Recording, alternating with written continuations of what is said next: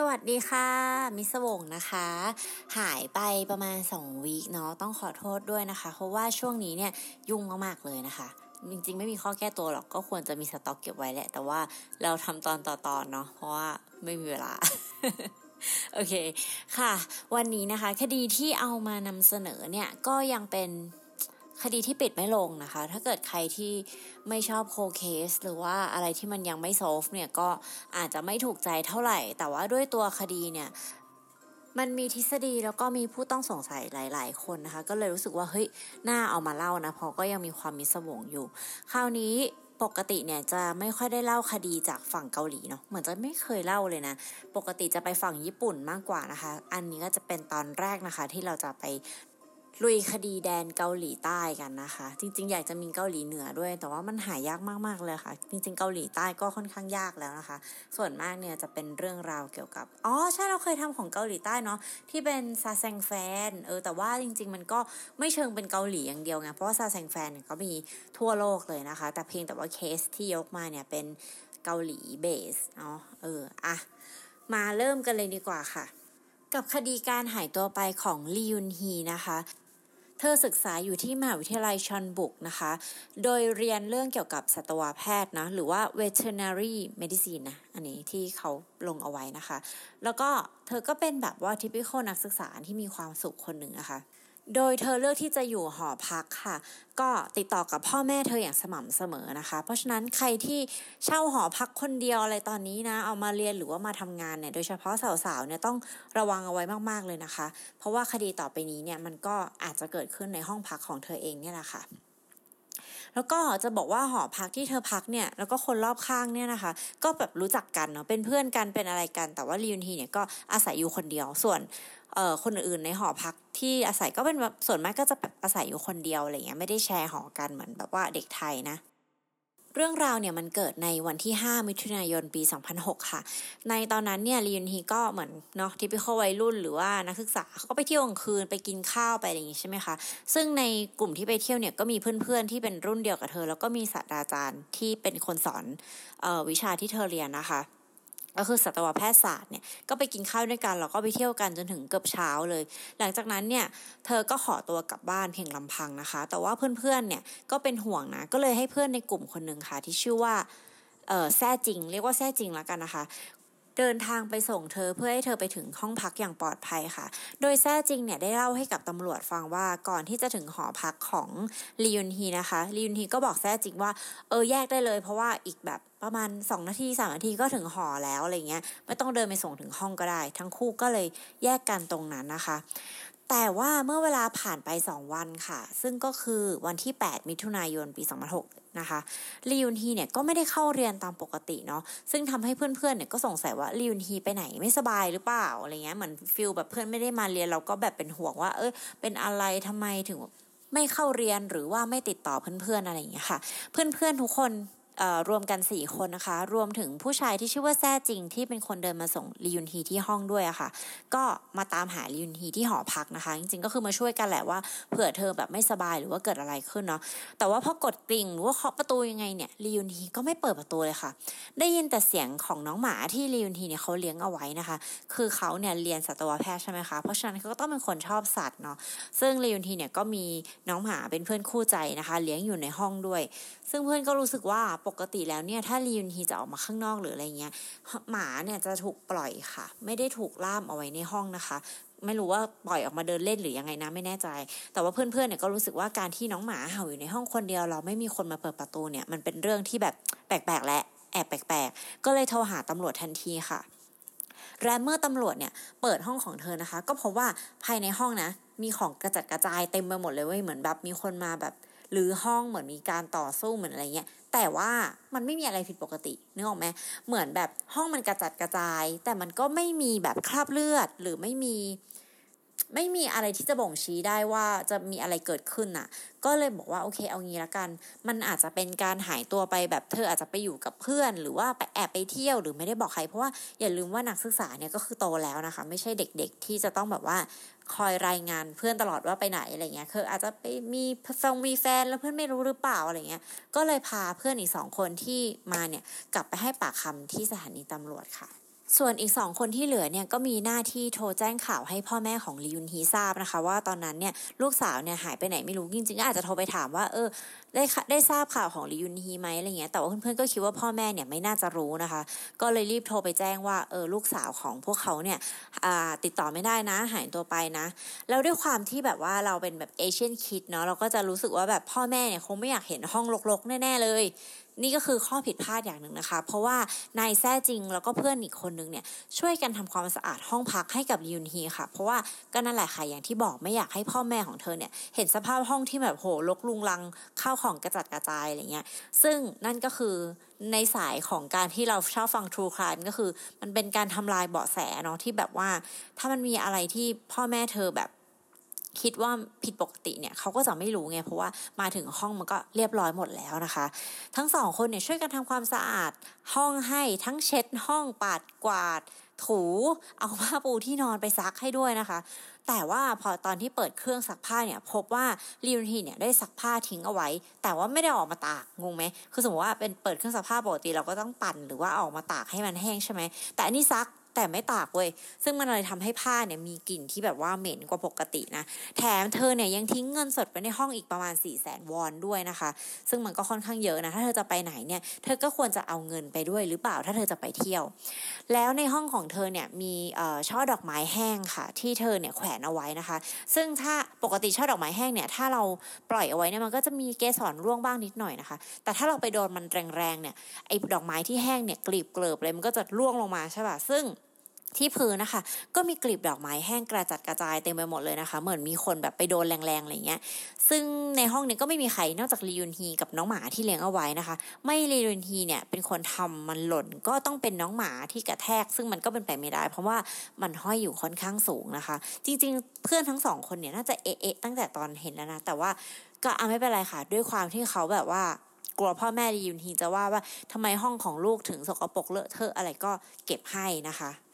เมื่อพี่สาวแล้วก็พ่อแม่ของลียุนฮีเนี่ยมาถึงที่พักของเธอหรือหอพักอะค่ะพี่สาวเนี่ยก็บอกว่าในตอนนั้นเนี่ยเธอเห็นว่าที่ระเบียงหน้าต่างอะมันมีก้นบุหรี่ตกอยู่เต็มไปหมดเลยนะคะ คือตัวลียุนฮีเนี่ยต้องบอกว่าเมื่อก่อนเนี่ยเขาเป็นคนที่สูบบุหรี่ค่ะ แต่ว่าเขากลัวว่าพ่อแม่จะรู้ก็จะแบบแอบเนาะต้องเก็บก้นบุหรี่เอาไว้อยู่แล้ว ซึ่งก็ไม่จะไม่ทิ้งเลี่ยราดอะเอาจริงผู้หญิงแล้วว่ามันก็คงไม่ค่อยมีใครสูบบุหรี่เดี๋ยวก็ทิ้งตามพื้นเลี่ยราดมั้ง ส่วนมันก็รวมใส่ขวดใส่อะไรเก็บไว้แล้วก็เอาไปทิ้งอะไรอย่างเงี้ยเนาะ คือพอพี่สาวเห็นก้นบุหรี่เนี้ยค่ะ ก็กลัวพ่อแม่เรยุนทีเนี่ยจะว่าน้องว่า เออแอบดูบุหรี่หรออะไรเงี้ยพี่สาวก็เอาก้นบุหรี่ทั้งหมดนะไปทิ้งให้ค่ะ ส่วนเสื้อผ้าที่เรยุนทีใส่ไปรับประทานในอาหารในคืนนั้นที่ไปเที่ยวจนถึงเช้าเนี่ยกลับหาไม่เจอนะคะ ก็เลยมีคนสงสัยว่าเอ๊ะหรือว่าเรยุนทีเนี่ยไม่ได้ปลอดภัยกลับถึงห้องหรือเปล่านะคะ แต่ว่า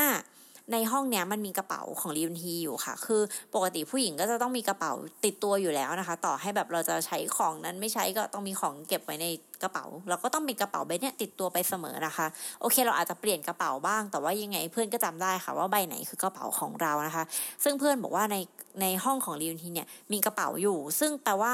คืนนั้นเนี่ยเธอใช้กระเป๋าใบนี้ กระเป๋าใบนี้กลับมาอยู่ที่ห้องแล้ว ก็คือเธอเนี่ยน่าจะเดินทางกลับมาที่ห้องอย่างปลอดภัยนะ แต่ว่ามันมีโต๊ะเล็ก ๆ ที่อยู่ในห้อง้องเธอหายไปเหมือนแบบโต๊ะที่วางกับพื้นนะคะเหมือนโต๊ะญี่ปุ่นอะไรเงี้ย เออ ส่วนเสื้อผ้าที่ตากเอาไว้ตรงระเบียงก็หายไปหมดเลย คือข้าวของที่หายไปเนี่ยถูกค้นพบนะคะ โดยพ่อของเธอค่ะ ในถังขยะใกล้บ้าน คือคุณพ่อเนี่ยก็เดินตามหาคุยหาของอะไรเงี้ย ว่าแบบมีอะไรที่จะเป็นเบาะแสได้ไหม เพราะว่าอย่างที่บอกว่าห้องเนี่ยมันสะอาดมากๆ แต่ว่ามันมีบางอย่างที่หายไปนะคะ คุณพ่อเนี่ยไปพบเจอเอ่อโต๊ะอันนี้ที่ตรงถังขยะที่ไปคุยอะค่ะ แต่ว่าสภาพโต๊ะเนี่ยถูกขันน็อตออก งงไหมคือเหลือแต่แผ่นแผ่นโต๊ะอะแต่ว่าตัวน็อตขาน็อตพวกน็อตพวกขาอะไรหายไปนะคะ แล้วก็ยิ่งไปกว่านั้นเนี่ย เพื่อนของเธอก็ให้บอกแสว่า วันก่อนที่ลียุนฮีจะหายตัวไปอะค่ะ ก่อนคืนนี้เขาจะไปเที่ยวกันอะไรเงี้ยสามวันก่อนหน้านั้นอะเขาโดนกระชากกระเป๋าในมหาวิทยาลัยค่ะ ซึ่งในกระเป๋าอะมีโทรศัพท์มือถือ แล้วก็มีพวกเอกสารสำคัญต่างๆ เช่นนะ บัตรประชาชนนี่นั่นโน่บัตรนักศึกษาอะไรแบบเนี้ยซึ่งแปลว่าวันที่ก่อนที่เธอหายตัวไปเนี่ย เธอไม่มีมือถือใช้นะคะ คิดว่าจริงๆแล้วเธอก็คงตั้งใจที่จะซื้อมือถือใหม่หลังจากนั้นแหละแต่ว่าจะยังไม่มีเวลาแล้วก็ แต่ว่าเธอก็หายตัวไปก่อนที่เธอจะได้ซื้อมือถือเครื่องใหม่อะนะคะ แล้วพอตำรวจเนี่ยค้นบันทึกประวัติการใช้คอมพิวเตอร์ของเธอเนี่ย อันนี้ก็เป็นเรื่องสำคัญมากนะ เพราะว่าหลังจากที่เธอรับประทานอาหารเสร็จเนาะในช่วงอย่าเรียกว่ารับประทานอาหารเลยเรียกว่าหลังจากที่เธอไปเที่ยวมาดีกว่า เออช่วงประมาณตีสามอะตีตีสองตีสามเนี่ย ในช่วงเวลาไม่กี่นาทีช่วงนั้นเนี่ยเธอใช้คอมพิวเตอร์ค่ะ แล้วเธอก็ค้นหาคำว่าล่วงละเมิดทางเพศ ถูกทำร้าย แล้วก็แจ้งความด่วน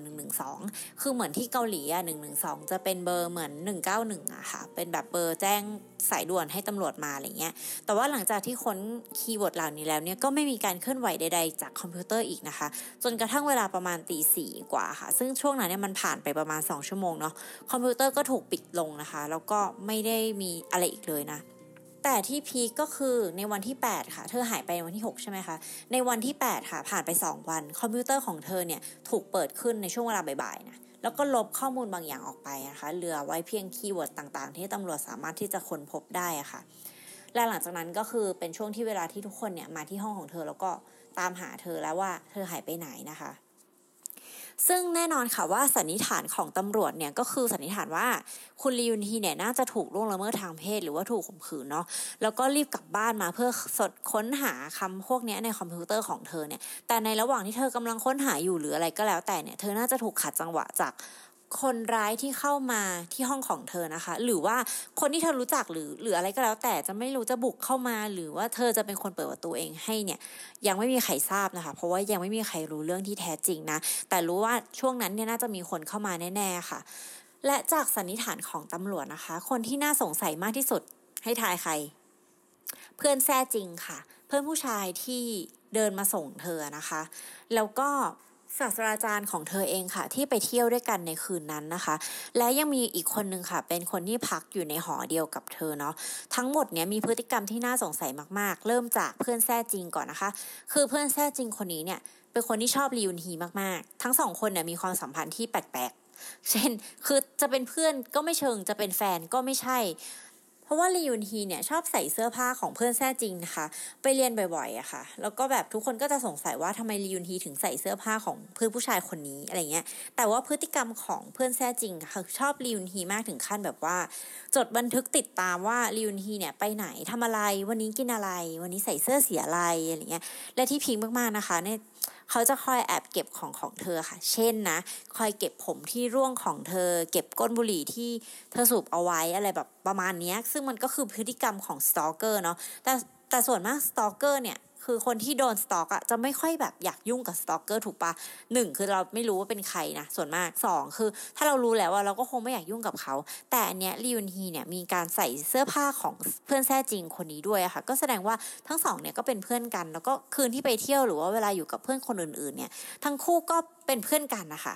แล้วด้วยความที่เพื่อนแท้จริงเนี่ยเขาก็อยู่หอพัก โดยลำพังเช่นเดียวกันนะคะ ก็คืออยู่คนเดียวเหมือนกัน เพราะฉะนั้นก็เลยไม่มีเอ่ออะไรที่จะยืนยันว่าเขาอยู่หอจริง ๆ หรือเปล่าคือไม่มีพยานแล้วก็หลักฐานที่จะพิสูจน์ได้ว่าตอนนั้นเนี่ยเขาอยู่กับใคร แต่ว่าตำรวจเนี่ยได้มีการสอบปากคำนะคะ แล้วก็ตรวจค้นที่ห้องของเพื่อนแท้จริงคนนี้ค่ะ ก็ไม่พบความน่าผิดปกติอะไรเนาะแล้วก็เขาผ่านเครื่องจับเท็จอะไรอย่างนี้ด้วย แล้วก็ผ่านการให้การกับตำรวจนะคะ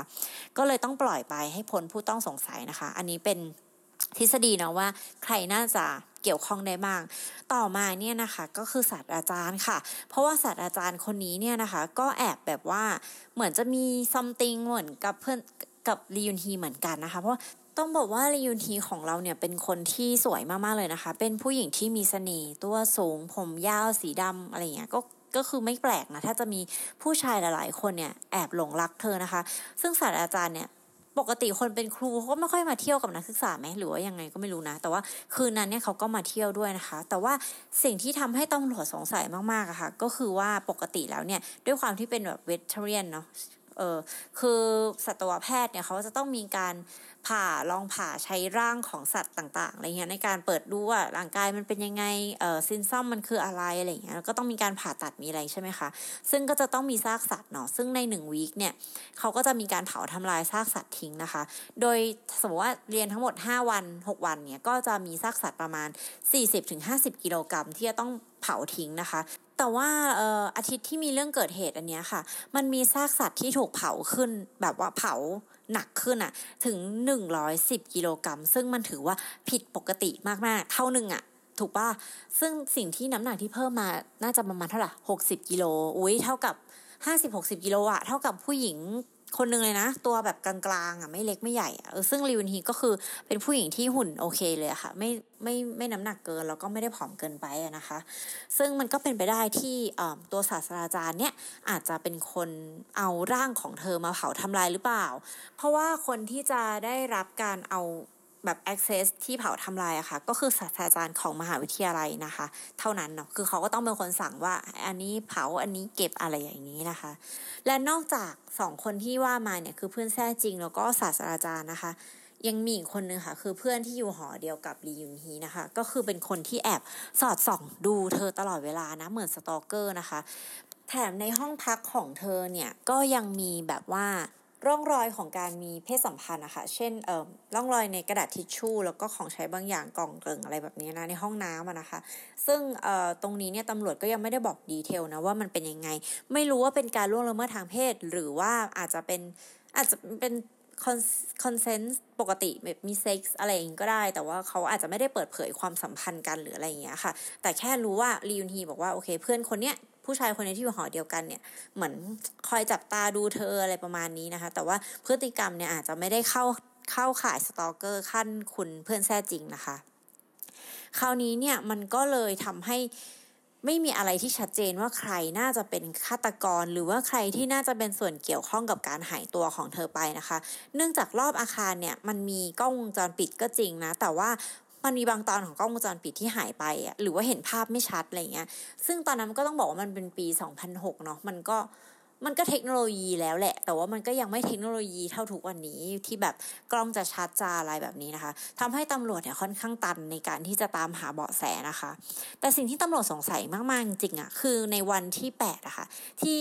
ก่อนวันที่ไปแจ้งตำรวจค่ะก่อนที่วันที่เพื่อนๆจะมาหาที่ห้องอะค่ะว่าเฮ้ยเกิดอะไรขึ้นกับรียูนทีเธอหายไปไหนนะคะ อย่างลืมว่าเพื่อนแท้จริงกับเพื่อนผู้หญิงคนหนึ่งอะค่ะเขาเป็นคนทำความสะอาดให้ห้องของคุณรียูนทีใช่ไหมคะว่าเออเดี๋ยวพ่อแม่เธอจะมาแล้วห้องมันสกปรกอะไรเงี้ยแต่ว่าพอตำรวจกลับถามเรื่องวันนั้นจี้จี้อีกอะค่ะว่ามันเกิดอะไรขึ้นอะว่าแบบเก็บอะไรบ้างยังไงบ้างในห้องเนี่ยสภาพมันยังไงนะ เพื่อนแท้จริงกับเพื่อนผู้หญิงคนนี้กลับบอกว่า เออจำไม่ค่อยได้แล้วอะค่ะ แบบว่าก็เก็บเก็บไปอะจำไม่ได้อะเออจำมันก็เลยทำให้เบาะแสที่ตำรวจน่าจะสามารถเอามาขายได้เนี่ย เพิ่มขึ้นหรือว่ามีอะไรผิดที่ผิดทางในห้องเนี่ย ก็ขาดหายไปเนาะตรงนี้เนาะสุดท้ายจนถึงทุกวันนี้อะค่ะตำรวจก็ยังไม่สามารถที่จะหาคนร้ายหรือว่าหาเหตุการณ์ เหตุผลว่าทำไมคุณลียุนฮีถึงหายไปไม่พบเหมือนกันนะคะ จนประมาณเมื่อปี 2019 ค่ะมันมีรายการทีวีที่เกาหลีใต้นะคะได้นำคดีนี้เนี่ยออกมาพูดคุยอีกครั้งหนึ่งนะคะ คือเกาหลีใต้เนี่ยเขาไม่ค่อยปล่อยโคเคสให้เป็นโคเคสนะคือเหมือนเขาอาจจะมีหน่วยที่แบบรื้อฟื้นคดีอันนี้ไม่แน่ใจนะคะ แต่ว่าเขาก็ได้นำคดีนี้เนี่ยออกมาคุยกันอีกครั้งหนึ่งเพราะว่ามันก็มันก็ยังไม่ได้แบบถูกแบบ ถูกคลี่คลายอะ่ะเราก็คนที่เป็นพ่อเป็นแม่ค่ะเขาก็ยังตามหา หรือว่ายังต้องการคำตอบโคลเชอร์อยู่เสมอนะคะ ว่าลูกสาวสวยๆแล้วก็เก่งคนนี้ของเขาเนี่ยหายไปไหนนะคะก็แล้วก็เป็นอีกหนึ่งคดีที่คนทั้งประเทศเนี่ยให้ความสำคัญมากๆนะคะ เพราะว่าก็อยากจะรู้ว่าเกิดอะไรขึ้นกับนักศึกษาสาวอย่างลียนฮีนะคะ เธอเนี่ยเป็นเหยื่อของคนใกล้ตัวที่เธอรู้จัก หรือว่าเธอเป็นเหยื่อของคนแปลกหน้าที่แอบสต็อกเธอแล้วไม่มีใครรู้หรือว่ามันอาจจะมีแบบเหมือนสตอกเกอร์หรือฆาตกรต่อเนื่องหรืออะไรหรือเปล่าอะไรเงี้ยก็ยังไม่มีใครทราบนะคะ ตอนที่เอ่อออกทีวีค่ะ คุณพ่อของเธอเนี่ยก็ได้พูดว่ามันอาจจะเป็นเรื่องราวที่นานแล้ว แล้วทุกคนก็เหนื่อยกับการที่จะค้นหาคำตอบว่ามันเกิดอะไรขึ้นนะคะ เป็นสิบปีแล้วที่แบบทั้งทุกคนทั้งตำรวจแล้วก็ทางครอบครัวเนี่ยออกตามหาแล้วก็พยายามตามหาคำตอบว่ามันเกิดอะไรขึ้นกับลูกสาวของเขานะคะ แล้วก็ ถึงมันจะเหนื่อยจะอะไร แต่คุณพ่อเนี่ยก็ยังจะตามต่อไปนะคะ แล้วคุณพ่อก็หวังว่าวันหนึ่งเนี่ยจะมีหลักฐานแม้แต่เพียงชิ้นเล็กชิ้นน้อยเนี่ยที่จะทำให้เขาได้เข้าใกล้คำตอบมากกว่านี้เนาะซึ่งสุดท้ายเนี่ยคดีของคุณลียุนฮีนะคะจะถูกเรียกว่าชนบุก U ลียุนฮี missing นะคะก็คือชนบุก University แล้วก็ลียุนฮีหายตัวไปนะคะ นี่เป็นชื่อของเคสที่เกาหลีใต้นะคะ มันก็ยังเป็น unsolved อยู่ แล้วก็ยังมีคนพยายามที่จะ รีโอเพนหรือว่าเปิดคดีนี้ขึ้นมาใหม่นะคะ ตอนนี้เนี่ยการดูแลของคดีเนี่ยอยู่ที่เจจงดงดงจิน น่าจะถูกเนาะเจจงดุงจิน police station นะคะ หรือสถานีตำรวจเจจงดุงจินนะคะ ก็ตำรวจก็ยังทำงานอยู่ค่ะ แต่ว่าด้วยความที่คดีมันก็นานมากแล้วนะอ่าหลักฐานอะไรมันก็คงหายไปหมดแล้ว แล้วก็ทุกคนที่เคยเกี่ยวข้องในชีวิตเธอ ไม่ว่าจะเป็นเพื่อนแท้จริงตัวสัตว์อาจารย์เอง หรือว่าเพื่อนผู้ชายที่เคยอยู่ในหออะไรเงี้ย สถานะในชีวิตเขาก็เปลี่ยนไปหมดแล้วอะค่ะ มันก็อาจจะจำอะไรไม่ค่อยได้แล้วเนาะเราในเมื่อตอนนี้มันยังไม่มีหลักฐานว่าใครทำอะไรก็ ต้องพูดไว้ก่อนว่าเขาอาจจะยังไม่ใช่แบบตัวฆาตกรหรือว่าคนที่ผิดนะคะ จนกว่าวันนั้นที่จะมีหลักฐานแล้วก็ครอบครัวของเธอเนี่ยจะได้รับการแบบเยียวยาทางความรู้สึกเนาะว่าเกิดอะไรขึ้นกับลูกสาว ก็ขอเป็นกำลังใจให้กับครอบครัวของเธอด้วยค่ะ แล้วก็หวังว่าสุดท้ายคดีนี้จะได้โซมนะคะ เพราะว่าด้วยวิวัฒนาการ DNA อะไรของเราก็ดีขึ้นมาก ๆนะคะ ก็นั่นแหละค่ะ เราก็ต้องมีความหวังกันต่อไปค่ะ ก็จบไปแล้วนะคะกับคดีคนหายตัวไปนะคะของเกาหลีใต้เนาะมันก็ยังเป็นอันซบอยู่นะคะ ครั้งหน้าเนี่ยจะพยายามหาเคสที่ซบแล้วมาเล่าให้ฟังเพราะว่าอาจจะไม่ถูกใจคนที่แบบว่าไม่ชอบอะไรค้างๆคาๆเนาะจริง ๆ เราก็ไม่ชอบนะแต่ว่าเราอ่านคดีนี้แล้วเราก็รู้สึกว่า เออมันแบบ มันมีแต่คนน่าสงสัยอยู่รอบตัวเต็มไปหมดเลยนะคะ แต่ว่าเออตัวคดีเนี่ยค่อนข้างหายากนิดนึงนะคะแบบเนื้อหายากอยากจะรู้ว่า ชื่อของศาสตราจารย์เป็นใครเพื่อนแท้จริงหน้าตาเป็นยังไงหายากมากค่ะ คือมันเหมือนเขาไม่ค่อยได้เปิดเผยตัวหน้าตาของคนที่แบบเป็นผู้ต้องสงสัยหรืออะไรแบบนี้ค่ะ ก็โอเค เดี๋ยววีคหน้าเนี่ยจะต้องเริ่มกลับไปทำงานแล้วนะคะ มีใครตอนนี้ทำงานที่ออฟฟิศกันแล้วบ้างเอ่ยนะคะ แอบดีใจแต่ก็แอบไม่ดีใจ คืออยู่บ้านจนติดบ้านแล้วอะแต่ก็อยากดีใจที่อยากไปเจอเพื่อนๆร่วมงาน แล้วก็ได้แบบเออขับลงขับรถดูคนใช้ชีวิตอะไรอย่างงี้เนาะได้มีชีวิตแบบปกติกินชาบูอะไรอย่างงี้กันว่าไปนะคะ ก็โอเคเป็นกำลังใจให้ทุกคนเหมือนเดิมนะคะ ยังไงก็ยังต้องดูแลตัวเองกันต่อไปนะ ไม่ป่วยไม่เจ็บไม่ไข้ก็ดีกว่าแอบพูดจาเหมือนแบบคนแก่นะเออไม่เจ็บไม่ไข้นะอะไรเงี้ยฟิลนั้นนะคะ โอเค เจอกันอาทิตย์หน้าหวังว่าเนาะ หวังว่าจะมีเวลามาเล่าคดีใหม่ ๆ ให้ฟังนะคะ ขอบคุณที่ติดตามมิสวงนะคะ แล้วก็เจอกันใหม่ค่ะ ขอบคุณค่ะ สวัสดีค่ะ